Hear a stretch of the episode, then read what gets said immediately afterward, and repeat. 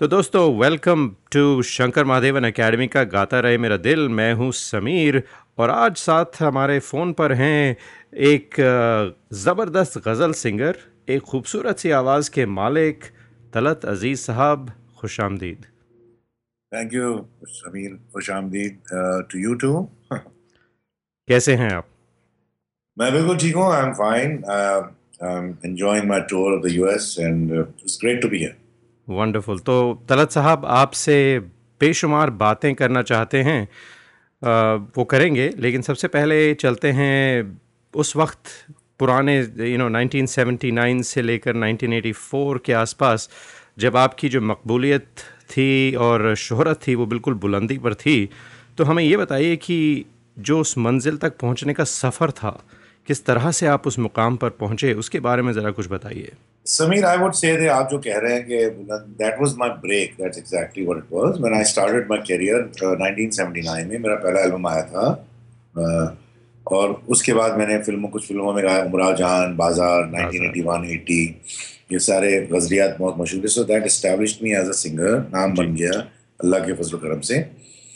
And उसके बाद मेरी जर्नी शुरू हो गई I cut I think I don't know how many albums I have released after that maybe 40 50 I have no idea it's been almost 7 years but the thing is I was Mehdi Hassan sahab से मेरी मुलाकात Toronto में हुई थी 77 में who was my idol and I tied the ganda जो ganda I should explain to your listeners is the traditional thread which binds you to your guru So you become part of the Guru's family. So I was part of Mehdi Hassan's family. तो आपकी मुलाकात हुई और इतनी जल्दी आप उस family में किस तरह से इंटीग्रेट हुए ये बताइए सर। बिकॉज़ क्या है ना गुरु शिष्य का जो परम जो की जो परंपरा है अगर गुरु को पता लगा ये महसूस हुआ कि ये बंदे में कोई बात है एंड ये वाकई सीखना चाहता है इसमें कुछ ऐसा शऊर है जी। तो then he sort of takes him in his fold जी हाँ। जी हाँ। And that's what he did and by taking and they have a tradition कि वो गंडा जो बांधते हैं it's like a symbolic thread but said when they tie the thread then you become part of the the guru also has a responsibility towards his student. जी जी बिल्कुल। बिल्कुल। वो एक रिश्ता बन जाता है। मेहदी साहब ने बहुत रिश्ता निभाया मैंने भी निभाया। इनफैक्ट 1978 से लेकर तकरीबन 2000 तक। जी। I been with him in and out even he to come to India Uh, then we used to tour. In fact, 1986 में uh, we did a 22 concert tour of North America, जिसमें पहले पहले से मैं गाता था उसके बाद मेहदी साहब खुद गाते थे and then it was basically uh, we were here for almost two and a half months and uh, you know I got a chance to really uh, sit down and you know uh, do a lot of stuff with him. जी तो और उसके अलावा भी we were together whenever he used to come to India he would you know I would be there with him like you know तो लेकिन जब मेहदी हसन साहब से आपकी मुलाकात हुई उससे पहले भी आपको कुछ ब्रेक्स मिली थी जैसे कि संजीव कोहली साहब जो मदन मोहन साहब के साहबजादे हैं उन्होंने आपको डिस्कवर किया फिर जगजीत सिंह साहब ने आपकी पहली एल्बम में मौसीकी तरतीब दी तो वो वो किस तरह से हुआ 77 आई met Mehdi Hassan साहब in Toronto. 78 I moved to Bombay permanently. अच्छा 78 December. Uh, October, November, December, Mehdi Hassan came to India for his first tour. First, there was a big hangama. Matlab, it was veritable who's who, blah, blah, blah. Achha. Uh, 78 May, I was contracted by Polydor India when they heard my television recording. Achha. Uh, for three year period and they wanted to launch me as a ghazal artist. Polydor India, by the way, became Polygram to Music India and now it is Universal India. Achha. Achha. Now, uh, Mehdi Hassan wanted to, you know, compose, but he had to go back to Pakistan. Ji. Then I contacted Mr. Jagjit Singh, who was my senior, who I had met also very uh, uh, in 1974 in Hyderabad, and he had just cut his first disc. मतलब पहला long play record जो आया था जी हाँ नाम था अनफॉरगेटेबल्स बिल्कुल बिल्कुल याद है so I called up Jagjit Sahab and I said Jagjit साहब would you care to compose the music for my debut album? So he said, ठीक है तुम आ जाओ let's do it. So that's how. So I went to him. We sat down and I गया मैं कैसे सुकून पाऊँ जो गज़ल आप सुनते हैं उसमें बिल्कुल मैं पहले से गाता था मेरी धुन अलग थी तो मैं I gave that he said यार इसको मैं I will compose it in my own style I said okay fine So that's how that whole album was composed. जी Sanjeev Kohli Sahab, by the way, uh, did not, I mean, in a sense, we are very close friends.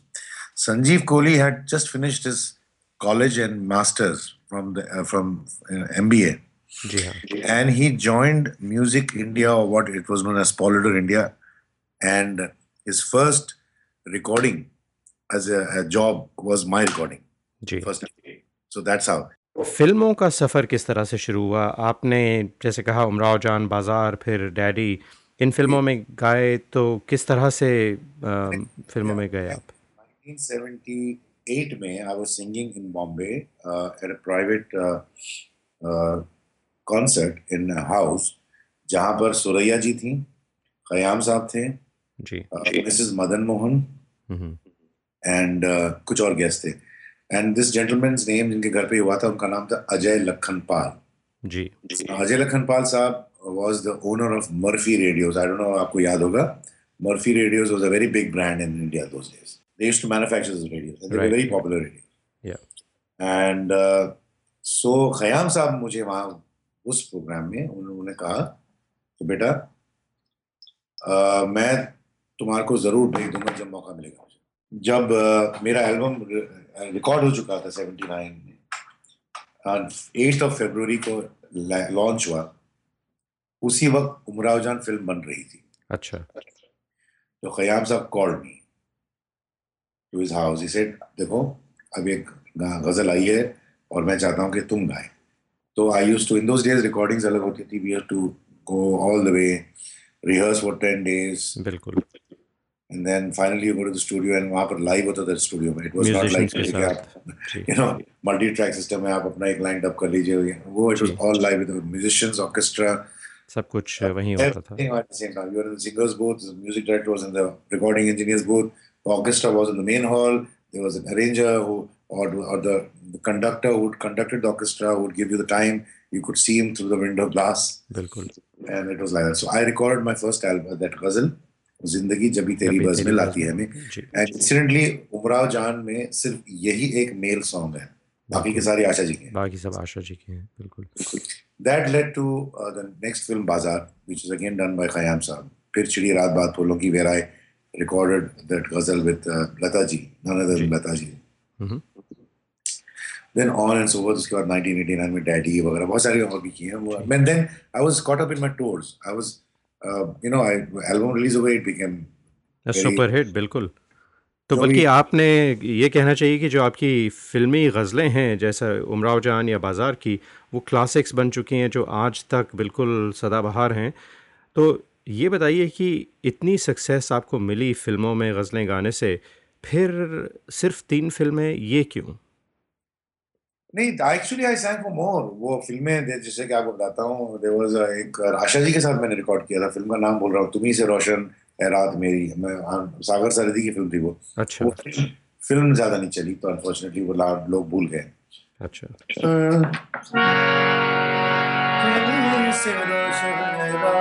ऐसा कुछ था वो। अच्छा। बहुत तो एक बात बताएँ फ़िल्म बाज़ार की आपने गज़ल गाई लता जी के साथ और ज़ाहिर है कि मल्टी ट्रैक रिकॉर्डिंग नहीं थी तो आप एक साथ मिल के आपने गाई होगी।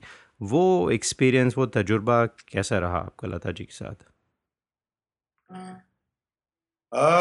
देखिए लता जी के साथ जब मैं महबूब स्टूडियोज में रिकॉर्ड कर रहा था मुझे याद है I standing right next to her ji was very nervous. Naturally, I was ज़ाहिर young. है I was. It was the none other than Lata Mangeshkar, legend, standing next to me. और साथ में गाना पड़ता था ना बिकॉज़ अगर आप एक गलती करो तो फिर से फिर से गाना पड़ता था और तो I was nervous and she noticed it she said कैसे हैं आप? मैंने कहा मैं को- बिल्कुल ठीक हूँ. जी। तो मैंने कहा then I took the courage and I said दादा जी मैं आपसे एक बात कहना चाहूँगा. बोले बोली हाँ बताइए बताइए. मैंने कहा मैं बहुत नर्वस हूँ मैं. हम्म। तो कहने लगे मुस्कुराते हुए क्यों नर्वस हैं आप? आप तो बहुत अच्छा गाते हैं. "हम्म," मैंने बोला मेरे मुँह से निकल गया आपने कब सुना मुझे? तो उसका क्या जवाब मिला आपको? सुनिए सुनिए ना। सी क्या है मैंने एक प्रोग्राम पे टेलीविज़न प्रोग्राम था आरोही जो ब्लैक एंड व्हाइट टीवी था याद है आरोही। वो चार घंटे के लिए टेलीविज़न होता था और एक वंस अ वीक आता था वो में उसमें मैंने दो तीन गजलियात बनाई थी लाइव बैठकर। जी। और एवरीबडी यूज्ड टू वॉच उस जमाने में तो एक ही चैनल था आपका। बिल्कुल। तो शी टेल्स मी कि आपको हमने आरोप भी सुना? वो आप गाए थे खिलौना टूट जाएगा नया मिल जाएगा और आपकी वो गज़ल आपने कही थी कैसे सुकून पाऊँ? तो आपकी तो अच्छी आवाज़ है बहुत आप सुर में गाते हैं। तो मैंने बोला अच्छा आपने वो सुना था? बोले हाँ हमने सुना आपको। माय गॉड तो मैंने कहा अरे वाह मैं तो मेरे दिल में मेरा हौसला बढ़ गया लेकिन फिर भी देखिए कहने लगी आप हम भी नर्वस होते हैं जब हम कोई क्राउड में जाके गाना पड़ता है जी पब्लिक कॉन्सर्ट में। It was just trying to give me little encouragement and फिर उसके बाद हौसला बढ़ गया मेरा थोड़ा और वी सैंग टुगेदर एक दो तीन टेक रिहर्सल्स हुई। एक दो टेक हुए कहीं पर मेरी गलती हो गई तो फिर से री रिकॉर्ड किया। रीटेक किया and she was very nice it was a very pleasant experience and I forgot about it actually if you look at the recording it's a very old recording उस जमाने में माइक्रोफोन्स नहीं थे जो quality आज है। बिल्कुल। मिड रेंज के ज़्यादा होते थे। अच्छा। और कितना वक्त लगा आपको वो आ, एक गज़ल रिकॉर्ड करने में लता जी के साथ? देखिए लता जी को ख्याम साहब बुलाते थे रिहर्सल के लिए घर पे। Lata ji used to go from Bordon road to Juhu and हमको जाना पड़ता था। चार पाँच छह रिहर्सल फिर लता जी उस आती थी। वहाँ पर रिहर्सल करते थे। Khayyam sahab was a stickler for rehearsals ji. It was very sweet to Lata ji. Because मुझे याद है कि Khayyam sahab is very famous for saying one more अच्छा। उनका तकिया कलाम है कि आप कितना भी अच्छा गाओ वो तारीफ़ करेंगे बहुत अच्छे बेटा बहुत अच्छे। लेकिन एक और। एक और। तो आपको लगता होगा कि भाई क्या गलती हो गई मेरे से? गलती नहीं वो कहते मुझे और एक चाहिए। अच्छा। Fact, when I finished this recording with Lata ji in the booth, हमारा खत्म हुआ। हमारा टेक खत्म हुआ। जी। तो मैं कयाम साहब की आवाज़ I on the headphone you know, Lata ji वाह वाह वाह क्या बात है वेरी गुड अमेजिंग क्या बात है वाह वाह आपका जवाब नहीं एंड पाँच बस वो ख़त्म हुआ लता जी मुझसे मुस्कुरा के विस्पर करती हैं देखो अभी आएँगे दो सेकंड में। मैं बोला जी? बोले अभी आएँगे और कहेंगे वन मोर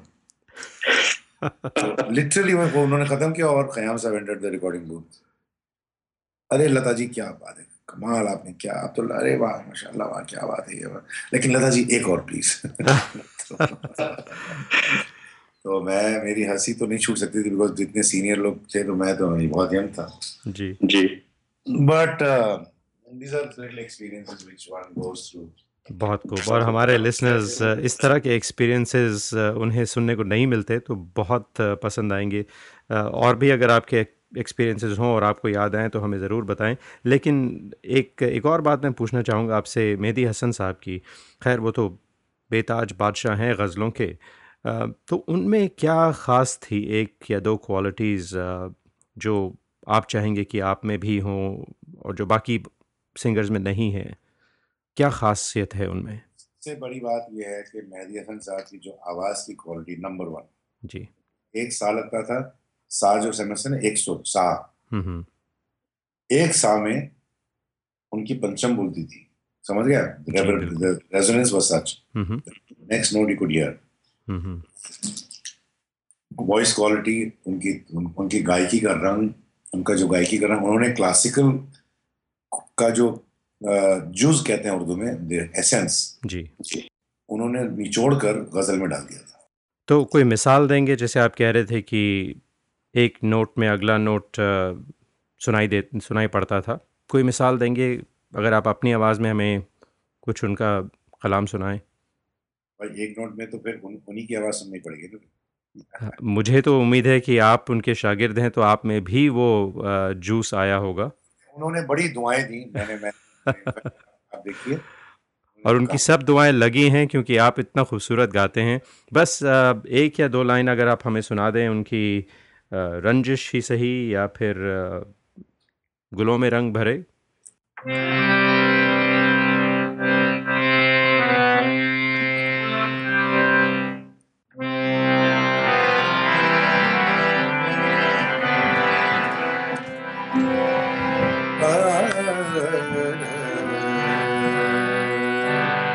आवाज़ आ रही है? बिल्कुल साफ़ एकदम।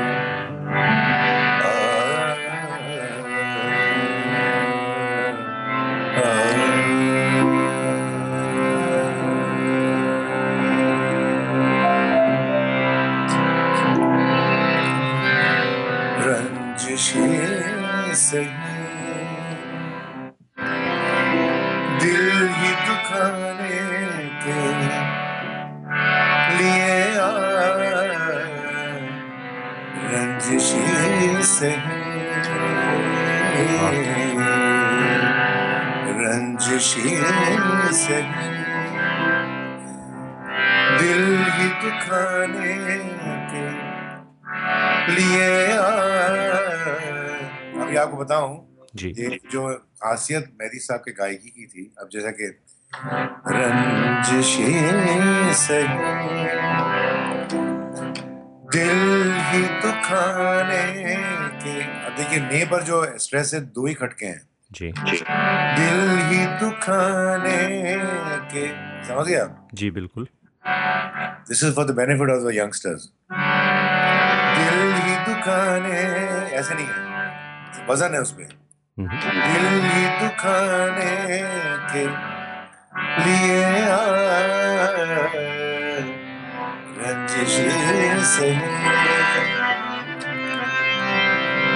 आप से आप से मुझे छोड़ के जाने के लिए रंजिश से। अभी मैं और सुनाऊँगा तो फिर कॉन्सर्ट यहीं हो जाएगा। बहुत खूब बहुत खूब तलत भाई बहुत ही मज़ा आया सुन के और आप यहाँ आ रहे हैं और ये गज़लें गाएँगे और और भी बहुत कुछ गाएँगे उसका बेसब्री से इंतज़ार है बे एरिया को। और जिस तरह से आपने एक्सप्लेन किया बस यही एक ख़ास बात है जो एक फ़नकार आपके जैसा समझा सकता है जो आप, आपको जो टेक्निकलिटीज़ हैं जो नुआंसेस हैं बहुत बहुत शुक्रिया उसका। मैं आपको बताता हूँ कि मेहदी साहब के साथ इतना रहा हूँ मैं और उन्होंने बारीकियाँ जीना बजीना सुनाई। अच्छा। आमने सामने बैठकर। क्या बात है। बात कहते थे बोलते थे इसको रिपीट करो फिर वो टोकते थे नहीं ऐसे नहीं ऐसे। ये देखो ये बात देन यू अंडरस्टैंड फिर होते होते होते एक अल्लाह के तरफ़ फजलो करम से ही उनकी दुआओं से बुज़ुर्गों की मुझसे सलामत अली खान साहब ने एक बार कहा था 1977 की बात कर रहा हूँ आपको मेरे एंड दिस इज़ नॉट कि किसी की सुनी सुनाई बात है ही टोल्ड मी पर्सनली साढ़े चार बजे हम बैठे थे लंदन में प्रोग्राम एक प्राइवेट हुआ था किसी का बहुत सारे अच्छे अच्छे बड़े बड़े सिंगर थे गाए बजाए क्लासिकल वो खुद भी गाए थे। तो उन्होंने एक बात कही थी जो मैं ज़िंदगी भर नहीं भूल सकता वो कहने लगे बेटा आज जो गाना हुआ है बहुत अच्छा गाना हुआ है सबने बहुत अच्छा गाया। जी। तैयार गाया तैयार गाया। लेकिन वो कहते हैं कि देखो मेरे हिसाब से वो अपनी बात कह रहे हैं। हम्म जो भी गाना मैंने आज तैयार सुना ये हुआ वो बिल्कुल ऐसा है जैसे कि एक कूजे को समंदर बनाने वाला गाना। एक, एक मुहावरा है कूजे को समंदर बनाना। जी हाँ। तो एक छोटी चीज़ है उसको इतना ऐसा फैला देना कि वो लगे बड़े बड़ी, लगे बहुत बड़ी लगे वो। जी। बोले कूजे को समंदर बनाने वाला गाना है मेरे हिसाब से जो आज हुआ है। हम्म लेकिन वो जो है ना मेहदी ये एग्जैक्ट वर्ड्स हैं उनके वो जो है ना मेहदी वो जो है समंदर को कूजे में ले आता है। वाह क्या बात है। तो बहुत गहरी बात की सलामत अली ख़ान साहब ने और ये इस बात की गवाह है कि जो मेहदी हसन साहब का रुतबा है गज़ल की दुनिया में वो औरों से कहीं हटकर है। तो तलत साहब ज़ाहिर है कि एक गुलकार को एक फ़नकार को रियाज़ करना बहुत ज़रूरी है। तो रियाज़त का सफ़र आपका कैसा चलता है? आजकल आप ट्रैवल इतना करते हैं तो किस तरह से रियाज़ करते हैं कितना रियाज़ करते हैं और अपने गले का ख्याल किस तरह से रखते हैं? गले का ख्याल तो सिर्फ़ ये हो सकता है कि हैव टू वॉइस रेस्ट। जी। रियाज तो जितना करना था किया और करते रहते हैं just to keep just to keep in touch जी जी जी अच्छा। लेकिन एक बात बताऊँ आपको जो मेरी साहब ने मुझे खुद बताई थी बात बेटा जब मैं छोटा था मेरे चचा इस्माइल उनके चचा थे इस्माइल खान साहब। अच्छा। तो बोले मुझे साढ़े चार बजे उठा के बच्चे थे जब ये उठा के ले जाते थे माँ के पास से। हम्म, और और बिठा देते थे कमरे में। और जनाब कहते थे कि गाओ। इतना गवाते थे इतना गवाते थे कि जब तक उनकी आवाज़ नहीं बैठ I am talking of his childhood अच्छा। कह रहे मुझे खुद कह रहे हैं बिठा देते आवाज़। दो रात सारा दिन सारी रात गवा के मेरी आवाज़ बैठ जाती थी। फिर फिर मुझे फिर वो दो दिन का वक्फा देते थे जाओ आराम करो। फिर जैसे हुआ फिर ले गए। तो उनकी माँ उनकी माँ एतराज़ करती थी भाई क्या कर रहे हो बच्चा है? चचा कहते थे नहीं अगर मैं ये नहीं करूँगा तो ये ये तैयार गवैया नहीं बनेगा। क्या बात है और तलत साहब हर इंसान की अपनी कोई पसंदीदा गज़ल होती है। खैर आपने तो इतनी गज़लें गाई हैं सभी यकीनन आपको पसंद आई होंगी। तो आपकी अपनी पसंदीदा गज़ल कौन सी है. I know I ask this of everybody and I get the same answer लेकिन फिर भी कोई एक नहीं तो या फिर दो या तीन योर फेवरेट्स भाई मेरी फेवरेट बात नहीं है। मेरे मेरे रेpertoire से जो मुझे गानी ही पड़ती मैं आपको ये बताता हूँ हर कॉन्सर्ट में। वो है उमराव जान की गज़ल ज़िंदगी। फिर बाज़ार की गज़ल फिर श्री रात बात बोलों की और डैडी फ़िल्म का जो नगमा था आईना उससे मेरी पहली सी सूरत मांगी ये तो मुझे गानी ही पड़ती है फरमाई जाती है फिर कैसे सुकून पाऊँ? चाहेंगे चाहेंगे तुझे पर जो एल्बम्स हैं बहुत सारे। अब अभी आई एम नॉट सेइंग कि मैं मैं कहता हूँ कि अभी ऑलमोस्ट इतने एल्बम्स हो गए हैं तो ये तो गानी पड़ती हैं। जी और मैंने देखा है कि आपने बहुत सारे शायरों की गज़लें गाई हैं कतील शिफाई साहब हैं। तो कोई ख़ास पसंदीदा शायर आपके? मैंने फतील साहब को बहुत गाया बशीर डॉक्टर बशीर बदर को बहुत गाया। जी हाँ। इब्राहिम अर्श साहब के मैंने कुछ गाए हैं। सरदार अंजुम साहब के भी काफ़ी आपने गाए हैं। सरदार अंजुम के कुछ एल्बम्स में हैं। सईद राही सईद शहीदी जिनकी गज़ल पहले वो कैसे सुकून पाऊँ? हम्म, ऑफ़ कोर्स शहरियार साहब की जो गज़ल मैंने गाई उमराव जान में वो तो क्लासिक है ना? वो तो खैर उसका तो क्या मुकाबला। अच्छा एक बात बताएँ गज़ल के मुस्तकबिल की। अगर देखा जाए तो पिछले कई सालों में जो आजकल ट्रेंड है वो ज़्यादा पॉपुलर म्यूज़िक फ़िल्म म्यूज़िक की तरफ़ है या किसी हद तक सूफ़ी म्यूज़िक भी लेकिन गज़ल का कोई नया फ़नकार नहीं आ रहा सामने। तो आपके ख्याल से जो मुस्तकबिल है गज़ल का वो बरकरार रहेगा? गज़ल की जो गायकी है वो बेगम अख्तर साहिबा सबसे पहले मेरे ख्याल से वो उन्होंने अपना एक छाप लगाई। बिल्कुल। फिर फ़िल्मों में तलत महमूद साहब ने फिर उसके बाद अगर किसी ने रफ़ी साहब ने। रफ़ी साहब ने बट रफ़ी साहब फ़िल्में फिल्मी फिल्मी गज़लें गाते थे ख़ास तौर पर मदन मोहन साहब की कंपोजिशंस जो हैं वो बहुत ही पॉपुलर हुई। लेकिन आजकल फ़िल्मों में भी गज़लों का जो सिलसिला है वो कम ही नज़र आता है। एक minute I try to correct you फ़िल्मों में क्या रह गया आजकल? फ़िल्मों में तो सिर्फ़ या तो शीला जवान होती है या फिर मुन्नी बदनाम होती है। ये है। तो गज़ल रही बात देर आर गुड सिंगर्स हम हर साल इंडिया में एक फेस्टिवल करते हैं खजाना जिसमें it's a three day festival Oberoi में होता है every last weekend of July दस साल हो चुके हैं this is tenth year and every year we have face the same problem it is jam pack tickets not available and they not मतलब एक एक टिकट जो है साढ़े तीन हज़ार रुपए का होता है। अच्छा। अच्छा।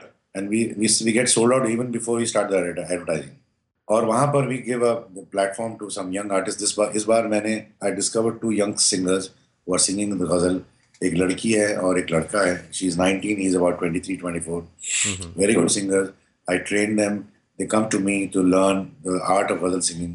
देखिए एक तो उन्होंने गाना सीख लिया है। गाना जो होता है क्लासिकल की बेसिक ट्रेनिंग उन्होंने ले ली। जी। Ghazal is not just classical training से कुछ नहीं होता है। आपको फिर गज़ल की कुछ अदायगी के अंदाज होते हैं उसका एक उसकी उसका एक मिजाज होता है उसकी एक उसकी एक तहजीब है गज़ल की। वो समझने के लिए थोड़ा वक्त लगता है। That's why they come to me and I I sort of advise them I give them tips I train them a bit and then I introduced them and I told Pankaj who was my, my who actually is the driving force behind the Khazana. जी। so Pankaj भाई इस बार जो है इनको हम break देंगे they will get visibility. And uh, लोग काफ़ी फ़र्क पड़ जाता है get to know. तो तला साहब आपने कहा कि गज़ल का एक मिजाज है एक सलीका है उसे गाने का। तो क्या टिप्स देते हैं आप? अगर हमारे लिसनर्स को भी एक दो टिप्स ज़रूर दें प्लीज़ गज़ल बहुत ही एक नफासत का काम है। गज़ल नफासत नफीस है। गज़ल एक थॉट है गज़ल एक एक फीलिंग है। गज़ल शायर का एक तखयल है। तखयल मतलब इमेजिनेशन है। जिस तरीके से वो पेश करता है तो जैसा कि निदा फाजली कहते हैं अपने अंदाज में उनके हिसाब से गज़ल क्या है? वो कहते हैं कि जो खो जाता है मिलकर ज़िंदगी में गज़ल है नाम उसका शायरी में। क्या बात है। और फिर उधर से बशीर बदर साहब कहते हैं कि आहिस्ता गज़ल पढ़ना ये रेशमी लहजा है। आहिस्ता गज़ल पढ़ना ये रेशमी लहजा है। तितली की कहानी है खुशबू की जबानी है। क्या बात है। क्या बात है। तो गज़ल ये है। अब इसके बीच में आप सोच लीजिए आपको तलाश करनी है। लेकिन गज़ल को गाने के लिए और अच्छी गज़ल को गाने के लिए गज़ल की असलियत को करने के लिए को पहचानने के लिए आपको फिर उस लोगों को सुनना पड़ेगा जैसे मेहदी हसन साहब हैं बेगम अख्तर साहिबा हैं। और ऐसे और उनके साथ बैठना अनफॉर्चुनेटली आज की पीढ़ी डिप्राइव तो ये लड़के लड़के जो आते हैं मेरे पास दे कम टू मी के साहब हमने we are unfortunate we can not have the same experiences like you did yes. आपके ज़रिए हम मेहदी हसन साहब से हमारी मुलाकात हो रही जी। तो मैं उनको बताता हूँ कि देखो मेहदी साहब ऐसे करते थे उन्होंने मुझे ये सिखाया अब ये बात हुई जैसे अभी आपको मैंने छोटी सी छोटी बातें बताई। नई जो आपके आजकल प्रोजेक्ट्स कर रहे हैं आपका एक कारवान गज़ल है सोनू निगम साहब के साथ भी आपने कुछ गज़लें गाई हैं उसके बारे में भी कुछ बताएँ हमें। नहीं मैंने एक एल्बम रिलीज़ की थी कारवान गज़ल जिसमें I took the the classic poets from Momin Khan Momin से लेके अहमद फराज तक जिसमें गालिब भी आते हैं बहादुर शाह ज़फ़र दाग दहलवी और मैंने उसको ऐसे कंपोज किया धुन जो है वो tunes are traditional but the treatment is very contemporary और उसमें Sonu who like who my like he me like an elder brother हालाँकि मेरे से बहुत छोटा है उम्र में but is a great artist Sonu and me had plan to do an album together but unfortunately वो इतना ट्रैवल कर रहा था जब and I to do the album quickly and give it to the company so I all I finish the mastering and everything वो लौटा तो उस, उसने कहा कि तरह जी मुझे तो गाना ही है। पूरी एल्बम नहीं कर रहे हैं तो एक एक गज़ल तो मैं ज़रूर आपके साथ गाऊँ। तो I to take back the recording अच्छा। Take the take again rerecord तब फिर हमने डब किया दोनों ने अहमद अहमद फराज की गज़ल गुरबतों में भी जुदाई के ज़माने मांगे। इनफैक्ट आप इसके बाद वो भी बजाइए and it it was a very beautiful experience because मेरे ख्याल से गज़ल में ऐसा कभी अटेम्प्ट नहीं हुआ था। अच्छा। आप, आप सुनेंगे तो खुद पता लग जाएगा। तो तलत साहब बातें तो आपसे और भी बहुत करनी है लेकिन वक्त की कमी है तो आप यहाँ आए आपने हमारे लिसनर्स को बहुत मालूम दी और जो वाक़ात आपने हमें बताए मेहदी हसन साहब के साथ या लता जी के साथ उनका मुझे तो बहुत लुत्फ़ आया और मुझे यकीन है कि हमारे लिसनर्स ने भी ये बातें बहुत इन्जॉय की होंगी तो आपका यहाँ आने का बहुत बहुत शुक्रिया thank you very much and मैं बस यही उम्मीद करता हूँ कि लास्ट टाइम जब आया था तो बहुत अच्छे सुनने वाले आए थे, और ये I expect that this time also and जो भी आएँगे आई प्रॉमिस दैट इंशाल्लाह God willing it will be a concert which आप भी याद करेंगे और मैं भी इंशाल्लाह याद रखूँगा।